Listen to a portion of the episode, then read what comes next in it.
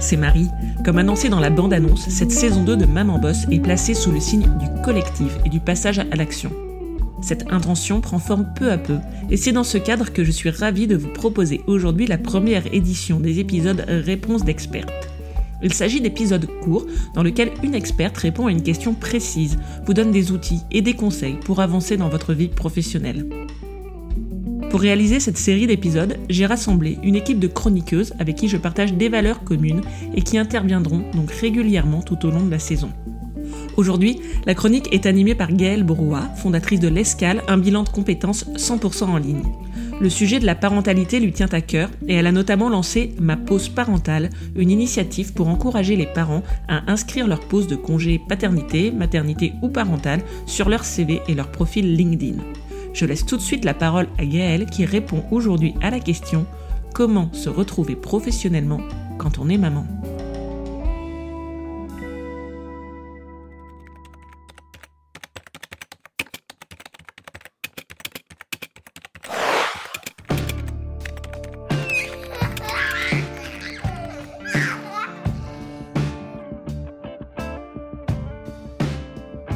Bonjour, moi bah, c'est Gaëlle. Les difficultés pour se retrouver professionnellement une fois qu'on est maman, c'est un sujet que je touche du doigt au quotidien avec les femmes qu'on accompagne à travers nos bilans de compétences, mais c'est aussi un sujet qui m'a frappé de plein fouet quand j'ai eu euh, mes enfants. Euh, j'ai malheureusement pas de solution miracle, euh, mais on va essayer d'aborder certains points qui pourront peut-être vous inspirer. Pour ça, je vous propose, si ça vous va, d'avancer en trois temps. D'abord, on va faire le point sur la femme que vous êtes devenue. Ensuite, on va essayer de définir la femme que vous avez envie d'être. Et enfin, on va voir quels sont les petits conseils pour oser vous lancer et arriver à vous retrouver professionnellement.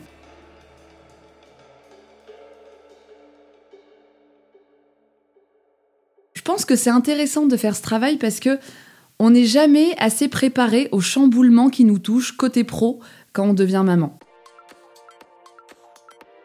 Personnellement, moi, j'ai, en tout cas, j'étais pas préparée. Euh, avant d'avoir des enfants, j'imaginais que j'aurais deux vies assez distinctes, voire vraiment distinctes. Euh, du côté pro, euh, je pensais que je continuerais à faire des apéros entre collègues, que je pourrais faire facilement des déplacements, que je gravirais les échelons, il y aurait des promotions, etc. du côté perso, j'imaginais, enfin, je me voyais un peu comme la mère Décathlon, qui ferait plein de choses avec ses enfants, du sport, des travaux manuels, qui resterait aussi super dispo pour son mari. Bon, dans les faits, j'ai bien vu que c'était beaucoup plus compliqué que prévu. Déjà parce que le retour de congé maternité, il est souvent beaucoup plus compliqué que ce qu'on imagine car on est tiraillé entre le fait de rester avec son enfant et l'envie de retourner au travail. Ensuite, parce que le rythme de travail n'est pas toujours compatible avec notre nouvelle vie. Aussi parce que on peut ne plus se retrouver vraiment dans son travail, on se retrouve plus, euh, on retrouve plus notre place dans l'équipe, on trouve moins de sens à ce qu'on fait. Ce qui peut arriver aussi, c'est que notre vision du travail a changé, mais surtout que nos priorités ont changé. Bien sûr, peut-être qu'on se posait déjà des questions avant, mais le fait d'être maman a encore, encore plus rebattu les cartes. Du coup, comme je disais, il est important de déjà prendre le temps de faire le point sur la femme qu'on est devenue, tant sur le plan perso que sur le côté pro. D'abord perso. Je vais pas vous faire un dessin, mais il y a plein de choses qui changent. Si je vous dis fatigue, euh, culpabilité, charge mentale, je, enfin, je m'avance pas, mais je suis sûre que ça vous parle un petit peu. Ça, on n'en discutera pas là, euh, avec plaisir dans un autre épisode, mais il y a vraiment beaucoup à dire. Donc avec tous ces changements, tout notre ancien équilibre est chamboulé, et du coup ça a un impact énorme sur notre quotidien. Et souvent c'est ça le plus dur à gérer. On a envie d'un meilleur équilibre entre la vie pro et la vie perso, mais on parle d'équilibre, mais sauf que pour avancer, il est déjà nécessaire de comprendre ce qui est vraiment indispensable à notre équilibre. Donc pour se poser les bonnes questions, j'aime bien proposer un, petit état des lieux avec un exercice qui est assez connu mais qui est assez sympa, c'est de faire une roue de la vie. Je sais que vous n'allez pas pouvoir faire cet exercice comme ça euh, à l'arrache, mais euh, je vous propose de le faire quand vous aurez un petit moment. Il vous faudra juste un papier et un crayon. Et si vous avez la flemme de le faire, je vous donnerai mon adresse mail en fin d'épisode pour que vous puissiez euh, me demander par exemple un template tout fait. En gros, l'idée de cet exercice est de dessiner un cercle, de le découper en 8 parts, comme si vous aviez une tarte. Et au bout de chaque axe, on va positionner un sujet. Alors attention, je vous les liste, vous devrez juste les mettre au bout de chaque axe. On commence par deux sujets qui sont axés sur le bien-être. Donc premier axe, les loisirs. Deuxième, la santé et le sommeil. Sur le troisième axe, on mettra les amis. Ensuite, toujours dans le terme de la vie sociale, on mettra sur le quatrième axe la famille, dans le sens frères, sœurs, parents. Vous suivez là pour l'instant? Cinquième axe, l'argent. Sixième, le mode de vie. Septième, le couple. Et huitième, les enfants slash l'éducation. Vous l'avez compris, chaque trait, en fait chaque rayon, correspond à une sphère de votre vie. Et pour chaque sphère, vous allez mettre une note entre 0 et 10. 0 voulant dire que vous n'êtes pas du tout épanoui sur ce sujet, et 10 que vous êtes au top. N'oubliez pas de vous poser les bonnes questions et surtout d'y répondre avec sincérité. Les questions, ça donne par exemple Est-ce que je suis épanoui dans mon couple? Euh, Quelle note je vais mettre entre 0 et 10 Est-ce que j'ai assez de temps pour mes amis? Sur l'axe amis, pareil, on note. Quand vous avez fini, vous allez noter pour chaque axe la note que vous aimeriez atteindre. C'est-à-dire celle que vous aimeriez là maintenant. Alors attention, vous n'allez pas mettre 10 partout. C'est un mythe d'avoir un équilibre parfait entre vie pro et vie perso. Mais notez ce dont vous auriez vraiment besoin là, maintenant, tout de suite. Et quand vous avez fini cette deuxième étape, il ne vous reste plus qu'à regarder où sont les différentiels les plus importants. Pour ces écarts les plus grands, demandez-vous si c'est parce que euh, vous n'y avez pas fait attention ou si vous n'avez vraiment pas le choix de toute façon en ce moment. Enfin, essayez de toujours garder en tête ces déséquilibres les plus importants pour essayer d'y remédier au quotidien et d'y réfléchir. En fait, je pense que mettre des mots sur ces petits ou gros déséquilibres dans notre vie perso est un bon point de départ. Sur le point perso, voilà, il y a beaucoup de choses qui ont changé, mais on va maintenant parler aussi de ce qu'il est important de voir, enfin ce qui a changé dans la vie pro. On va faire le point, par exemple, sur euh, bah, vos nouvelles compétences et vos talents. Avec notre initiative, ma pause parentale, on essaie de travailler sur la valorisation des compétences qu'on développe en étant parent. Beaucoup de mamans pensent qu'elles ont laissé leur cerveau sur la table à langer et perdent confiance, euh, alors qu'on a de plus en plus de données et de statistiques qui montrent que les parents développent de nouvelles compétences qui sont transposables et utiles dans le monde de l'entreprise. On a d'ailleurs pu lister les compétences les plus développées, euh, comme la capacité d'organisation, la gestion des priorités, euh, le fait de relativiser les problèmes, de faire preuve de plus de créativité, d'avoir davantage, davantage d'empathie, c'est une super qualité, ça, pour les managers. Voilà, il y a plein de qualités comme ça qui ont été encore plus développées en, en étant parents et qui sont transposables. Ce que je vous propose, du coup, c'est de, de vous amuser à inventer votre CV de maman. Quelles sont les compétences que vous avez développées? Euh, récemment, j'ai adoré la remarque du maman. Elle, euh, m'a dit qu'elle s'était euh, beaucoup améliorée dans la gestion du personnel et, des carrières. ça, c'est en fait quand elle a dû à chaque fois choisir qui, qui, serait le premier enfant à se laver les dents ou à être servi à manger. Il y a plein de petites anecdotes comme ça. Ça paraît assez drôle, mais si on y réfléchit, c'est quand même des compétences. Forcément pas applicables comme ça, mais c'est une vraie réflexion à mener. J'arrête là sur ce sujet, mais pour récapituler, faire le point sur la femme qu'on est devenue, c'est réfléchir à tout ce qui a changé pour nous sur le plan perso, donc la charge mentale, euh, la culpabilité, les déséquilibres, mais aussi mettre des mots sur nos nouvelles compétences. Ça peut être un bon point de départ pour rebooster un peu sa confiance. Une fois que vous avez mis des mots sur ce qui a changé chez vous et les raisons de votre envie de changer, il est important de chercher ce vers quoi vous avez envie d'aller. La deuxième étape, c'est donc d'identifier quelle femme, quelle maman, quel pro vous avez envie d'être.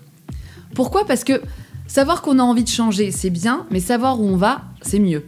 Donc pour aller dans le bon sens, il est important de voir quels sont vos besoins, ce qui vous motive, ce qui vous fait vibrer. Il faut construire une identité professionnelle qui vous corresponde vraiment. Il faut trouver ce qui a vraiment du sens pour vous. Cette étape, c'est celle qui prend le plus de temps. Euh, je ne pourrais pas aller dans le détail sur toutes les questions, mais euh, sur cette étape, j'avais envie de vous proposer deux petits exercices. Le premier, euh, pour vous faire réfléchir à quelle maman vous avez envie d'être. Oui, parce qu'on a toutes, ou presque, peut-être pas toutes, mais on a envie d'être une super maman et une super businesswoman. Mais finalement, ça veut dire quoi pour vous d'être une super maman? Qu'est-ce que vous aimeriez que vos enfants disent de vous? Donc là aussi, reprenez votre crayon et, un autre papier et Imaginez que votre enfant doive rédiger une dissertation. Le sujet, ça serait décrivez votre maman. Sur cette dissertation, qu'est-ce que vous aimeriez y lire? Alors, je me doute là aussi hein, que ça va pas forcément vous venir à chaud comme ça, mais je vous laisse y réfléchir et faire ce petit exercice de la dissertation. Le deuxième petit exercice que j'avais envie de partager avec vous, euh, c'est pas moi qui l'ai inventé, mais je le trouve super intéressant. L'idée, c'est euh, d'essayer de déterminer votre propre vision de la réussite. Pourquoi? Parce que euh, notre vision de la réussite, elle devrait être propre à nous, mais en réalité, elle est souvent et quasiment tout le temps influencée par le regard extérieur, par notre environnement pro, mais surtout par la vision de la réussite dans notre famille. En gros, la vision de la réussite dans votre famille, c'est ce que vous entendez depuis que vous êtes toute petite. Chaque famille va valoriser certains types de parcours. Moi, dans ma famille, celui qui a bien réussi, c'est un médecin ou un pharmacien, par exemple. Du coup, pendant dix ans, j'ai toujours essayé de me rapprocher au plus près de cette vision en faisant des métiers qui me correspondaient finalement pas du tout. Et depuis que je me suis détachée de ça, je m'autorise à prendre des décisions qui sont plus en ligne avec qui je suis. Du coup, là, petit exercice, donc reprenez encore une fois votre crayon et essayez de répondre à ces petites questions. 1. Quel métier font vos parents et vos grands-parents? Dans votre famille, à quoi est-ce qu'on reconnaît quelqu'un qui a réussi? Quelles sont les voies blacklistées? Est-ce qu'on vous a orienté vers une voie en particulier? Est-ce que dans votre famille, on a des attentes particulières vis-à-vis -vis des femmes? En fait, voir ces réponses noir sur blanc, va vous aider à faire le tri entre les convictions qui vous appartiennent vraiment et celles qui finalement ne vous appartiennent pas. Donc je m'arrête là pour cet exercice et, cette partie. Et pour résumer donc cette deuxième partie, faire le point sur la maman que vous avez envie d'être, c'est principalement être au clair sur ses besoins, ses valeurs, ses motivations profondes, mais aussi sur sa définition de la réussite. Du coup, maintenant qu'on a mis des mots sur ce qui est important pour vous et dans quelle direction vous voulez aller, il reste plus qu'à se lancer. Alors se lancer, bah bien sûr c'est l'étape la plus dure. Pour oser se lancer, à mon avis, vous avez surtout besoin de deux choses. Reprendre confiance et bien vous organiser pour atteindre vos objectifs. Donc pour commencer, la confiance. Pour moi, le plus important quand on se lance dans une démarche de changement de job ou de projet pro, quel qu'il soit, c'est vraiment l'état d'esprit dans lequel on est. Or souvent, je constate un grand manque de confiance en soi chez les mamans. Ce manque de confiance, il peut venir de plusieurs choses. Euh, la fatigue, déjà, on en a parlé, mais on sait que ça n'aide pas. Euh, ça peut venir aussi d'une déconnexion assez longue avec le monde du travail, ou d'un vrai manque de reconnaissance, euh, aussi bien sur le plan pro que perso d'ailleurs. Et donc déjà, pour reprendre confiance, je pense qu'il y a quelques clés à essayer d'appliquer. Premier élément, c'est s'entourer des bonnes personnes. Je pense que vous avez déjà entendu qu'on est la moyenne des 5 personnes qu'on fréquente le plus régulièrement. Et plus j'avance, et plus je constate à quel point c'est vrai. Personnellement, mon entourage joue beaucoup sur mon état d'esprit. Et ça a été encore plus vrai depuis que j'ai créé ma boîte. Beaucoup de personnes n'ont pas cru en mon projet, n'y croient toujours pas d'ailleurs. Et euh, j'ai donc décidé de passer moins de temps avec ces personnes parce que je me suis rendu compte à quel point ça me prenait de l'énergie de devoir convaincre et à quel point je perdais confiance. À l'inverse, bah en fait j'ai depuis deux ans des vrais petits anges gardiens qui me boostent, qui me tirent vers le haut. Notre entourage, il a impact, un impact énorme sur notre équilibre et sur notre vision des choses.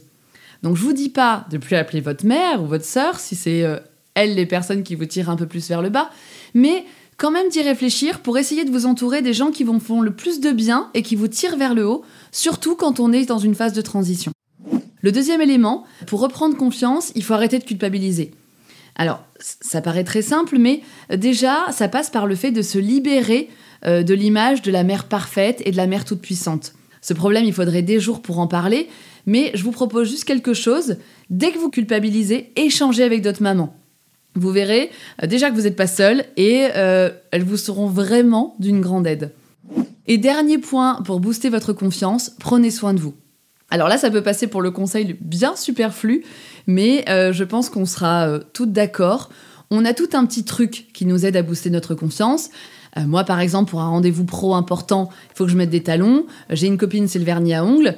Je vais pas épiloguer sur le sujet, mais si ça vous parle, pensez-y pour reprendre un peu confiance. Bref, pour la confiance, on s'entoure des bonnes personnes, on arrête de culpabiliser et on prend soin de soi. Deuxième élément fondamental, c'est l'organisation. Une fois que vous avez en tête un projet, un changement pro ou quel que soit le même un petit projet, il va falloir essayer de ne pas partir dans tous les sens pour ne pas se décourager. Pour ça, le plus important selon moi, c'est de définir des objectifs SMART. Un objectif SMART, c'est un objectif simple, mesurable, ambitieux, réaliste et défini dans le temps. On oublie donc les objectifs qui sont trop vagues et qui servent à rien. Euh, je vous donne des exemples d'objectifs SMART. Par exemple, je veux créer une plateforme de cours en ligne d'ici un an. Je veux avoir créé un podcast d'ici six mois. Et donc, ça, c'est un objectif SMART. Et ensuite, il va falloir le découper en micro-actions. On va le découper en micro-actions parce que déjà, ça aide à percevoir les objectifs importants comme plus réalisables. On travaille mieux quand on a des objectifs spécifiques et aussi parce que l'action appelle l'action. Et donc on a lancé le mouvement, et c'est ça le plus important. J'adore la citation, euh, je sais plus où je l'avais entendue, mais pour manger une baleine, il faut la découper en sushi. Ça ne marchera pas si vous découpez pas votre objectif en petites actions.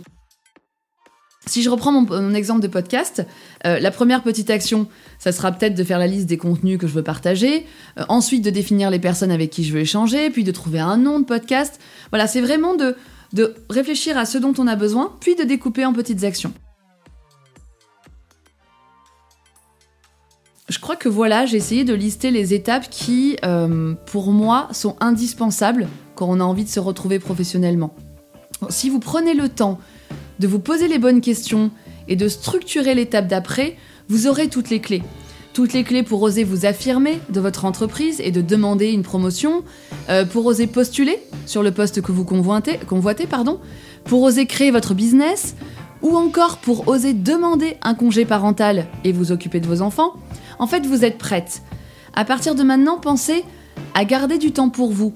Soyez ouverte à toutes les opportunités, à toutes les rencontres. Moi, je crois beaucoup à la rencontre. vraiment, c'est ce qui m'a vraiment aidé quand j'ai créé mon propre projet.